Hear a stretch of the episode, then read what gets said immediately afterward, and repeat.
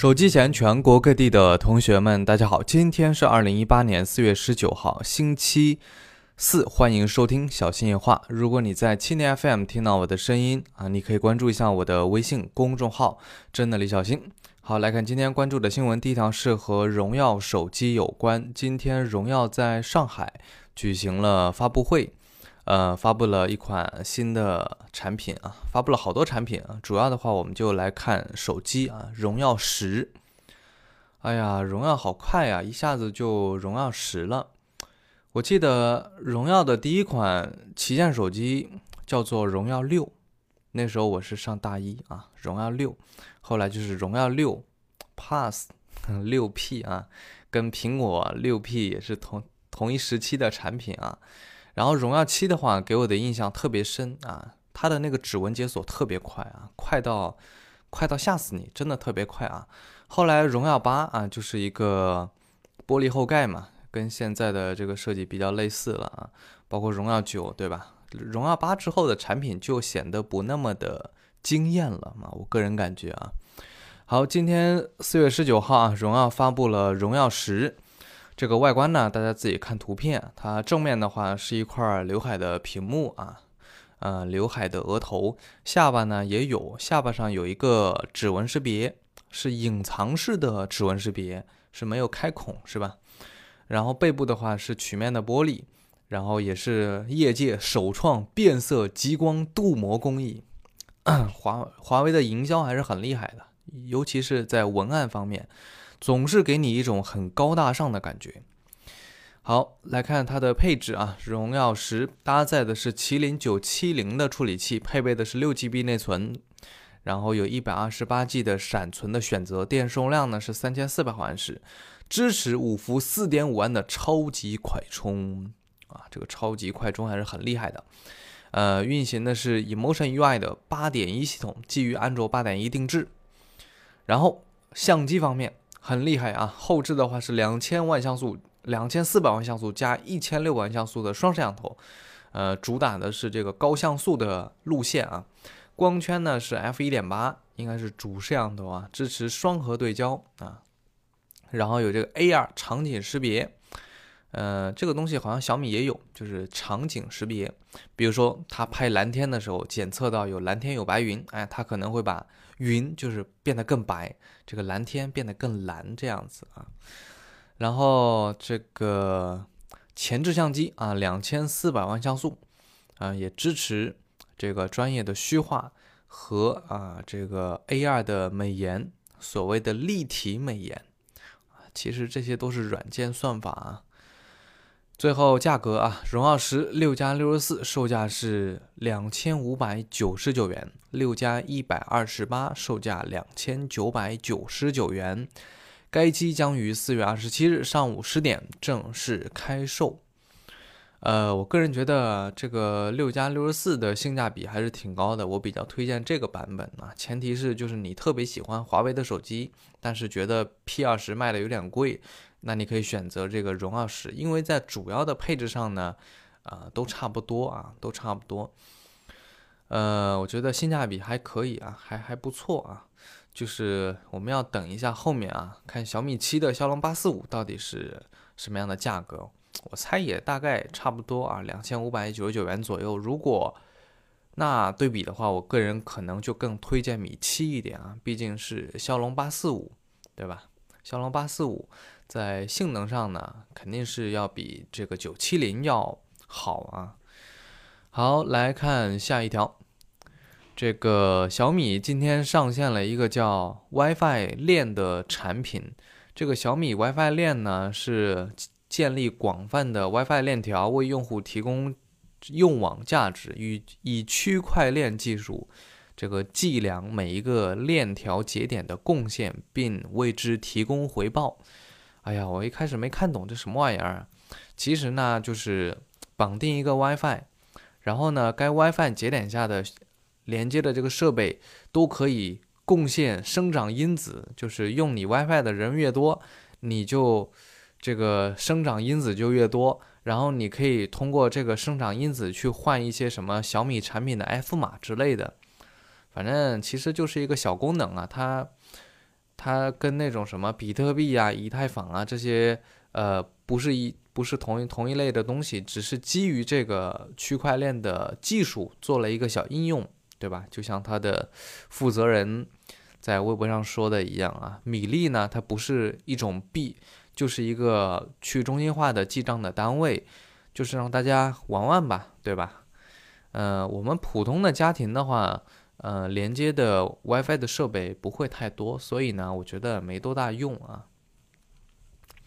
好，来看下一条是和游戏有关啊。今天《绝地求生》的官方嗯发布了一个公告，呃，他们将会在测试服向玩家推出一个新的功能，这个功能呢就是选择地图的功能。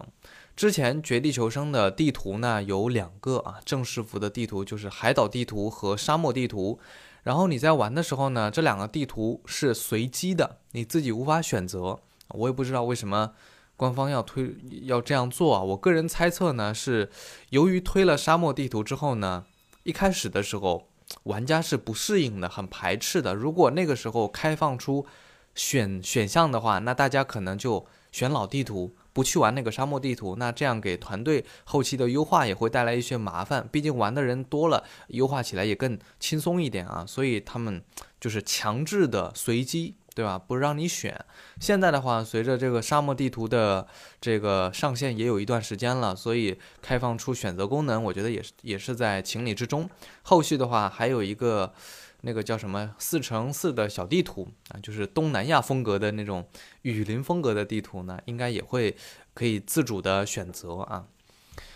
好，最后来看到的是和腾讯有关的消息。四月十八号，腾讯正式推出了叫多人协作的在线文档产品啊，腾讯文档这个产品呢，可以说是腾讯办公生态的一个主打产品，然后。有意思的是，这个四月十八号的晚间啊，马化腾在朋友圈里边转发了，他说：“这个本来是希望这个广州的研发团队去开发这个腾讯文档的，但是广州的团队啊做了微信，对吧？微信的话就是腾讯广州的团队做的，然后就放下了啊。今天反由反而是由 SNG 的 QQ 团队做了。”而且还有微信小程序的版本，然后很多媒体就报道啊，这个马化腾对吧？作为腾讯的董事长，提了一个需求，八年之后才被满足。呃，尤其是很多这个产品经理啊，看了之后就释然了。你看马化腾这样级别的人物提了一个需求，八年了，他这个研发团团队才搞出来，好吧，好吧。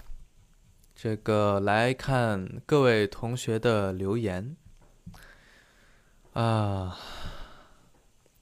这同学名字叫丫丫丫头的丫，他说现在手机充一夜没事吧？充一夜电啊，没事的。这个手机充电的话，现在都有过充的保护啊，是不会对有什么影响的。而且现在手机都是锂电池啊，大家不要有什么。像传统的那种想法啊，说这个新手机第一次充、第一次用啊，就要把电用尽，然后再充、再充满，充十二个小时什么之类的。现在都是锂电池，没有必要这样子。我我觉得最科学的用手机充电的方式就是，呃，没电了充，充满了用。用完了再充，就这么简单，没有必要刻意的去什么时候充电，然后它低于多少多少电量就要充，我觉得没那个必要啊，真的。只是有些厂商呢，尤其是不管是安卓、苹果吧，它都有低电量的保护。比如说一些安卓厂商，当当你的电量低于百分之十的时候，我记得华为是有的，它会自动的去降低整个这个 CPU 的运行的频率。比如说你电量低于百分之十，你打游戏的时候就变得特别特别卡。对吧？因为即便你是没有选择低电量的模式，但是这个 CPU 处理器它也默认的去降频啊，就是提醒大家。所以呢，手机电量还是尽量不要低于百分之十，因为呃一一不小心它就没电了。没电之后呢，如果身边没有充电器的话，这个就非常的麻烦啊。所以呃，当它百分之十几的时候，大家就要啊给它充电啊。好。这个同学名字叫随便，他说：“你觉得 V 十和荣耀十哪一个更值得入手呢？求推荐啊！我觉得当然是荣耀十了。呃，因为 V 十的话，它的屏幕是那种传统的全面屏，这个荣耀十，啊，反正我个人啊，我个人。呃，如果让我买的话，我我应该会选择荣耀十啊，毕竟是新出来的，买新不买旧啊。这个 V 十呢是大屏，如果你选择喜欢大屏的话，也可以考虑 V 十啊。好，这个同学，他的名字叫做，呃，他的名字叫做。舒斌他说：“突然想到，有没有可能小米七 Plus 搭载骁龙八四五，而小米七搭载别的处理器呢？目前来讲是没有小米七 Plus 这个型号的啊，因为小米七 Plus 的话，应该就是小米 Note 四了啊。然后小米七的话，肯定是骁龙八四五啊，放心。好，下一条，这位同学名字叫 W。”他说：“便宜的全面屏不是红米骁龙处理骁骁龙处理器，价格一千四以内，小新有推荐的吗？你是在说坚果三吗？为什么就一定不用红米呢？红米是性价性价比很高的一个选择啊。如果你非得不用红米，那其实没什么好选择的。呃，坚果三确实是一个选择，一千二百九十九，然后符合你的要求。”还是骁龙处理器。好，来看下一条。这个这个同学名字叫名字叫点指兵，他说：“其实你每天在说手机，说用过很多手机，我想问你一下，你现在用什么手机呢？”呃，我现在用什么手机？哎呀，都什么年代了，谁还用手机啊？我不用手机，谢谢。好，来看下一条。这。个宝宝，他的名字叫做喜喜喜，呃，就是惊喜的喜。他说：“你好，每天都坚持听你的节目。今天八百五十块钱入手了一部魅蓝 Note 六，黑色三加三十二版，屏幕还可以接受，电池很耐用，就是光线感应器有点鸡肋，但是也管用。我想问一下，你买的有问题吗？”光线感应器是什么意思？呃，是不是你贴了贴膜啊？有的时候你贴了贴膜之后呢，光线感应器它会不灵敏啊，因为你呃遮住了某些感应器，对吧？比如说我用的手机，我贴了贴膜之后，发现有时候打电话呀，包括微信语音啊，它会莫名其妙的黑屏啊，就是由于你贴膜没贴好，就出现这样的问题啊。检检查检查一下啊，如果确实硬件有问题的话，建议大家去售后。啊，给专业的工程师做检测啊，不要在网络上问别人，这个没多大用的。好，来看下一条，这位宝宝他的名字叫什么呢？忽然翻到下一条就没有留言了，我们来看一下后台的消息。啊，网速有点卡，稍等。这个同学名字叫 ZY，他说官方啊。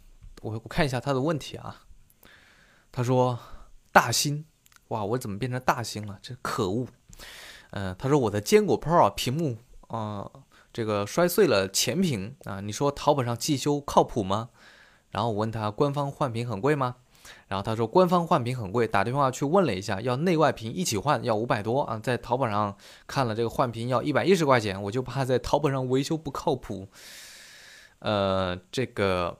手机屏幕啊，外屏碎的话，官方售后的话，一般都是整个总成都换，所以就是外屏加内屏一起换，显示屏也给你换，所以一般都比较贵啊。国产的话就是三百到五百左右，比如说小米的一些千元机都要三四百块钱，然后锤子的坚果 Pro 报价五百的话也正常啊。